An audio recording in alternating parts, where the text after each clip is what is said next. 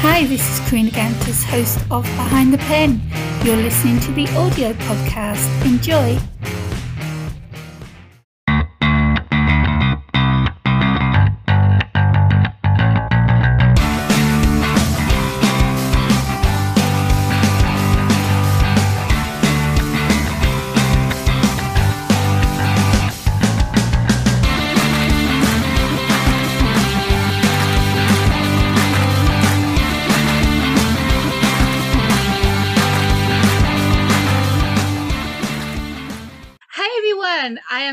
Gantus for Behind the Pen. Welcome to another episode. I hope you are all well out there. Behind the Pen is for creatives. You can be a author, a illustrator, an editor, a musician, songwriter, a writer, uh, artist. The list goes on. As long as you hold a pen and you're a creative. My name is Karina Gantus. I am an award winning author of 14 books, an award winning filmmaker. I'm a booktuber, a YouTuber. I have the podcast Behind the Pen and Narrations by KK, and I'm also the host of the radio show Author Assist on the Artist First Radio Network. As you know, what Behind the Pen is, is a YouTube show and the audio podcast. So you could be watching or you could be listening right now. I am thrilled to uh, introduce my guest, Martin Ettington. Welcome to the show. Thank you. So, Uh, the first question I ask all my guests is what do you use your pen for? well, uh, I should mention, first of all, I'm a retired engineer, so I have a technical background. And I like to write about out of the box topics. I write about thing everything from the paranormal to aliens and that's UFOs what we like here. to spirituality to uh, just lots of unusual subjects. And I've written over a hundred books. Wow. and I like to explore unusual subjects. That's my fascination to explore things that are unusual or unaccepted or considered weird. And I like to bring a technical bent and analytical bent to that. Plus, my experiences I've had a lot of paranormal experiences and you my research. had to, to do that writing to write about something like that it's uh, not from research it's from what you know it's from your own experiences to really get that across um, you are my first uh, author that's written the most books a hundred and plus i mean wow how long ago did you did you uh, publish your first book i mean how long has it taken you to go through a hundred books so far? Well, that's a good question. I, I actually wrote the first one in the year 2000, but I really started writing seriously 14 years ago, about 2008. Not long. And since then, I've been publishing multiple books a year. Wow. I think last year I did like 20 some. And I self publish most of them, but I also have a regular publisher last, since last year who publishes a lot of my books. oh, wonderful. And uh, um, mhm. I mean, I've been at this 27 years. I've got 14 books. You've been at this 14 years and you've got 100 books. Are we talking um, novel length? Are we talking uh, novellas? Are we talking um, chapbooks? What sort of length of your books normally? Oh, that's a good question. Well, most of them are over 100 pages. Some of them are several hundred pages. And I've written some science fiction too, and some of that is hundreds of pages. But I'd say most of them are in the 100 to 200 page length. So it would it would fall in, into novel length then, round about um, 50,000 words plus. Uh, I'd say a lot of them are more like 30, some of them are Mhm. 50, some of them are 100 plus. That's that. That's a lot of work. I mean, uh, this is your full time job. It's got to be because there's no way you could do this part time. Well, surely. yes, that's what I like to do full time now, and Yeah. uh, I just I just enjoy it. I enjoy Good. I enjoy researching topics. I enjoy explaining my different paranormal experiences. How how um are we are we talking non-fiction here or fiction or both? The the large majority of my books are nonfiction. O- only about uh, seven or eight are fiction. And, and what genres are they in the fiction genres? What what did you write in? Uh, science fiction. Science fiction you delved into that is that because Mhm. you you enjoy reading those types of books or watching the films what is it about sci-fi that you wanted to write your own uh, novel Well, I've been writing, I've been reading science fiction since I was a kid. First, I started with comic books, and Mhm. then I switched I switched into regular sci-fi books and fantasy. And I've got a library of several thousand sci-fi books. In fact, one of my books that I wrote is a history of science fiction and fantasy, where I trace the history wow of it and how how writers got into it, and what are a lot of the better known books uh, You'd be the 20th perfect century on, and 21st. on one of the uh, panels on a, a book conference for sci-fi. You'd be a perfect uh, guest for something like that. Okay, yeah, let's possible. go to your your first book. Um, why did you publish it? What was it about, and what made you want to do uh, to uh, write that book? Well, I'm going to I'm going to talk about the first book that I wrote in- starting in 2008, where I decided to get into this area seriously. And I was looking for a topic of interest to me because I always like to write about things that interest me first. And I'd read a lot of articles about people around the world who supposedly had lived well over the age of 100, some of whom had lived to 150, some 200 plus. And there were lots of stories about some grandma celebrating her 150th birthday or something. And so I, I wondered, is this really true? Is this possible? Because according to the Guinness Book of World Records, the oldest person who ever lived was Jean Calumet of France, who lived to 122. But the records I found were much, much later. So I did research of information from all over the world, and I found, yes, there were large numbers of people, both in the recent past and some hundreds of years ago, who lived to incredible ages. Like one of the best known is a, a Chinaman named Lai Ching Yang, who purportedly lived to 256 years old. Wow. And he was an herbalist for the first hundred years. And then he met the emperors of China, and there were articles in the New York Times about him in the 1930s. So after I found this wealth of people who lived a very long time, the next question, of course, was how is this possible? So I started researching this, and this led to a whole category of books I wrote on longevity. And the first book I wrote was titled Physical Immortality A History and How to Guide. And I went into a lot of the spiritual issues and psychological issues and lots of techniques that people claim are important for longevity. And what one of the things I found is that what would you guess is one of the most important reasons people live a very long time? automatically i would say uh, the food and the way they eat and how they look after themselves but i think this is going to go a totally different direction and maybe the mentality how they uh, think of uh, of uh, like you say spir- spirituality and that Well, one of the those things are all important, but one of the most interesting things I found is that almost all of the all of these incredible oldsters have some type of spiritual connection, some type of religion or spirituality in their life that seems to bring down a aura of health into their bodies. Mm. So after I wrote this book, I started getting more into the subject, and I actually developed an online training program on longevity. We'll call longevity coaching, and I developed what are called the 10 principles of personal longevity. And this became a title of another book of mine, and plus a su- bunch of subsequent books related to it. And so the first principle was that long lived people exist. The second one is that you have to have a purpose in your life because, especially when you get older, you need a life purpose to have the motivation to live. And there were a lot of other yeah. psychological issues and Mm. a spiritual connection. And then, of course, we get into the pre- eating the proper foods. There's a lot of longevity foods, and they even have one principle, principle nine, that you can use your intuition to stay safe because after you've addressed all the other issues, the biggest thing you need to worry about are accidents. So this is how I got into a lot of the work I did on longevity and immortality.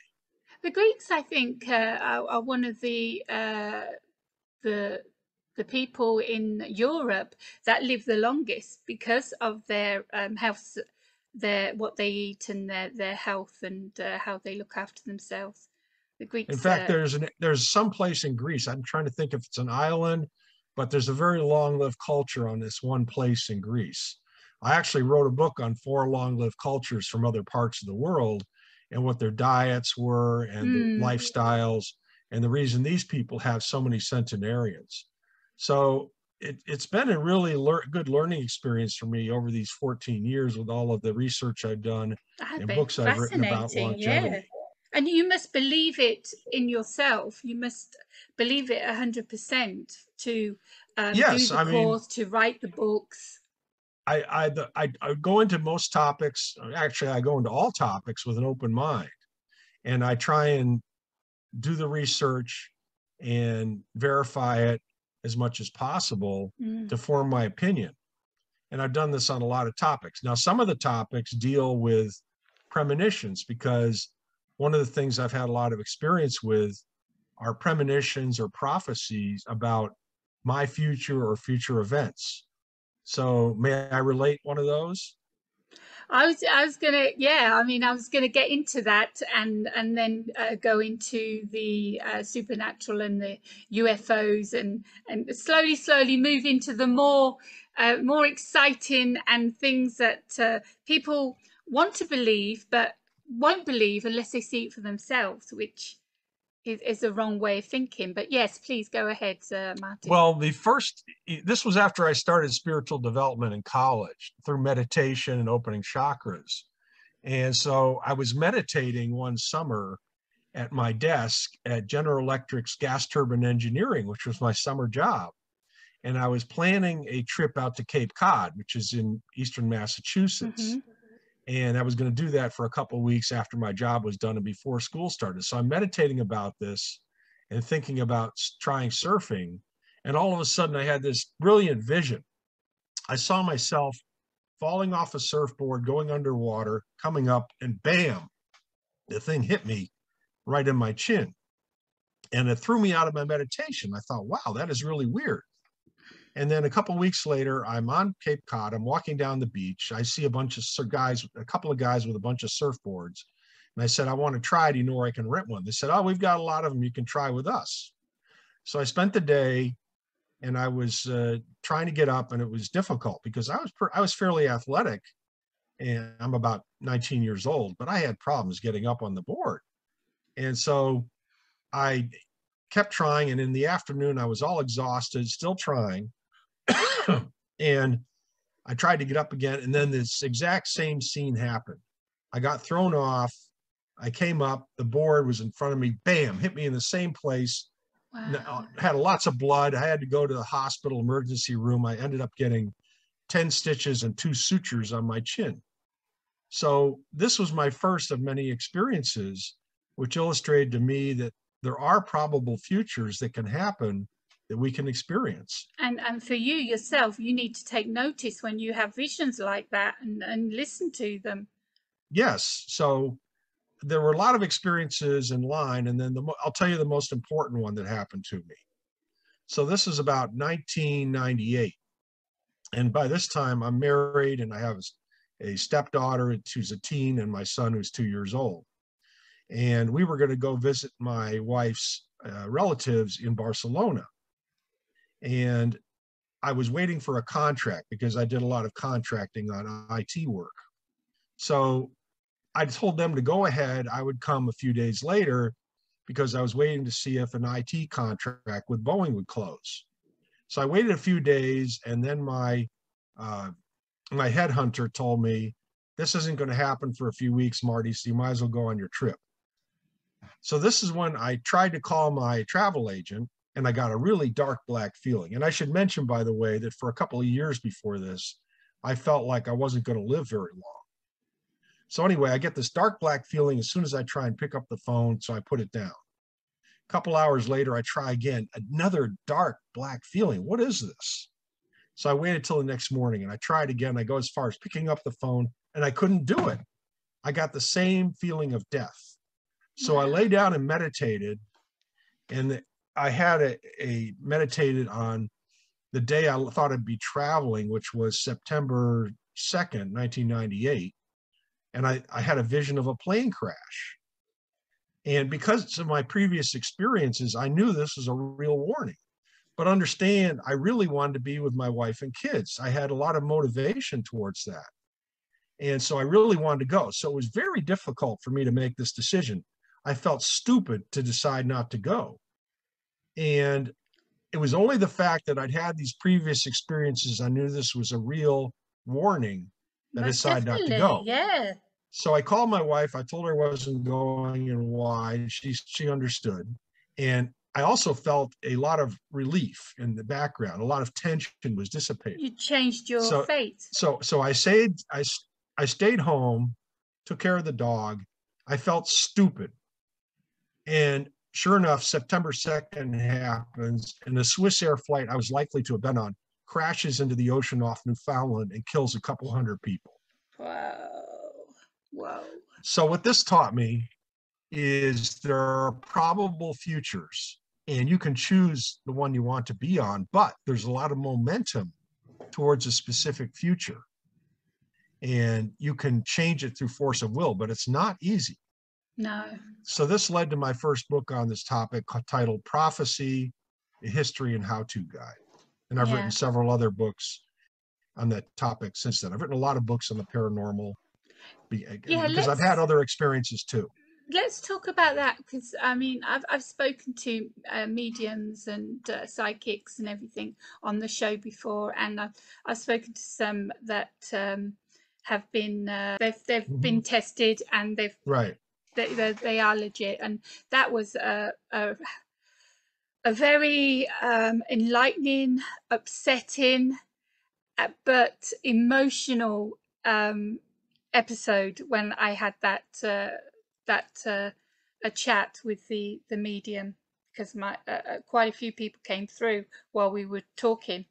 Uh, so that was that really opened my eyes. Whether i was a psych you know a, a skeptic or not that just wow that blew me Mhm. away. So tell me a bit about um the the stuff that's happened to you. Um we've already talked that you you your visions not all but when you do have a certain vision or certain feelings um they need to be taken notice of. Um but paranormal i mean that we're getting to the scary side now because it's uh, an entity an evil entity uh, trying to I don't uh, know that it's get a evil. If message I across if I could explain the understanding that I've come to, Mm, one because I was raised as a Christian, but I mm, also in my teen and and uh, 20s read a lot of books about Eastern religion. And one of the most fascinating ones I found was a text that's 2,000 years old, written originally in Sanskrit, called the Yoga Sutras of Patanjali. And then you have, so you have the four different books in Sanskrit, and each one, when you find a translation, the translations are online too, is written in, shows the phonetic translation, and then how, how an explanation of what the sutra means. And the basic idea is that this is the path of spiritual development. And book three is all about the side effects of spiritual development. The side effects of spiritual development are paranormal abilities. And this book talks about a large number of paranormal abilities. In fact, I wrote a recent book about paranormal abilities and the Yoga Sutras of Patanjali because it's still fascinating to me. I'm still learning from this after many years. So I don't look at paranormal experiences as good or evil. I look at them as side effects that people develop these abilities as a result of the spiritual development process. I was sorry, sorry. I wasn't referring to uh, the abilities, uh, paranormal abilities of someone being evil. I was referring to paranormal, as in um, poltergeists and uh, you know things moving Mhm. around and and that kind of evil, not of abilities. I mean, psychic, uh, um, paranormal and psychic abilities just absolutely fascinate me. Mhm. So I, I don't see yeah, there are there are entities which can be negative. Mm, And without going into the whole story because I don't have time, mm, I was investigating a haunted house and was mm. attacked by a spiritual entity. wow. So I've I've had that experience too, and I've written about that. And What's that I don't know if they're all necessarily necessarily evil. Sometimes they just want to get out of where they are.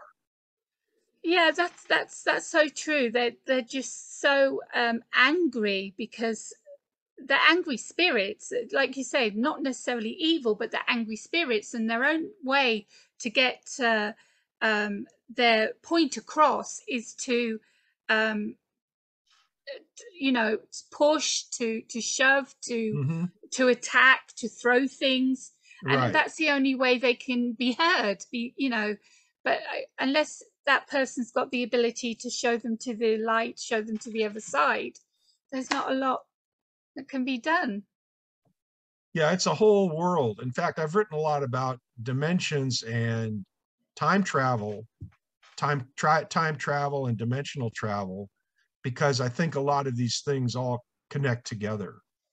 And I I use my experience, uh, my training on physics, relativistic physics, Mm, and the other things I've read about the multiverse, and try and see how that fits together with my understanding of time from my experiences and other things. But basically, I think we live in a very malleable universe. We live in a universe which has time portals, dimensional transference portals, and that is something that science doesn't accept. But. I've seen people who've experienced it. I've seen, of course, I've had my own experiences, not only about me, but about major events. But I've also read a lot of stories, which I put in my books, uh, time tra- real time travel stories and dimensional transference stories. It happens to a lot of people. In fact, I even found a uh, sutra in the Yoga Sutras only recently that translates as to the ability to see multiple realities. So the more I learn, the more I realize these things are all connected together, but the universe is not as stable as we'd like to think it is. No. So um, let's um go to uh, UFO. Uh, your books that you've written about UFOs, whether you've seen them or you've done your research for people that have uh, seen them and experienced things like that. Okay. Well, I haven't really had any personal experiences with UFOs or aliens. But again, it's another fascinating subject, and I've written a lot about it. I've written books on the technology of anti gravity, which seems to be something but we have both from alien craft and super secret projects here in the US. Mm, And I've written books about evidence for aliens being on Earth millions of years ago into the present. Because mm, if you think about it, there are several hundred billion stars in our galaxy. And we know now from space probes that there are probably billions of planets. So it's likely that there are many millions of civilizations. And they would be able to travel to the Earth in our far past. In fact, kind of switching subjects a little bit, but I've written a lot about out of place artifacts, uh, things that were created intelligently Mm. millions of years ago before humanity even existed. Now, so who could have created those? And where I happen to think from? Yeah. the only choice is they were created by aliens who lived on the earth and may have created giants because I've written a lot about giants. So it's really fascinating. The more that you learn about all these things, the more that you research these different topics, you, you see more and more how they overlap. don't you get don't you get muddled you know you you you you researching everything and you're going from one topic to another and like you say they're they're coming together and you're learning more and more and you're getting more deeper into that rabbit hole how do you get yourself back out Well, that's a good question, but you, what I do is I pick a specific topic and I write an outline for it, and then I research the different chapters. And recently, because I've got so many books on so many different topics, I'm finding that, oh, this topic has some relevancy in the, to this book over here. And there's also some relevancy to this book over here. So I'm what I'm finding is the more work I do, the more that I write and research, the more I realize how they're all connected. I'll give you a good example of that. So,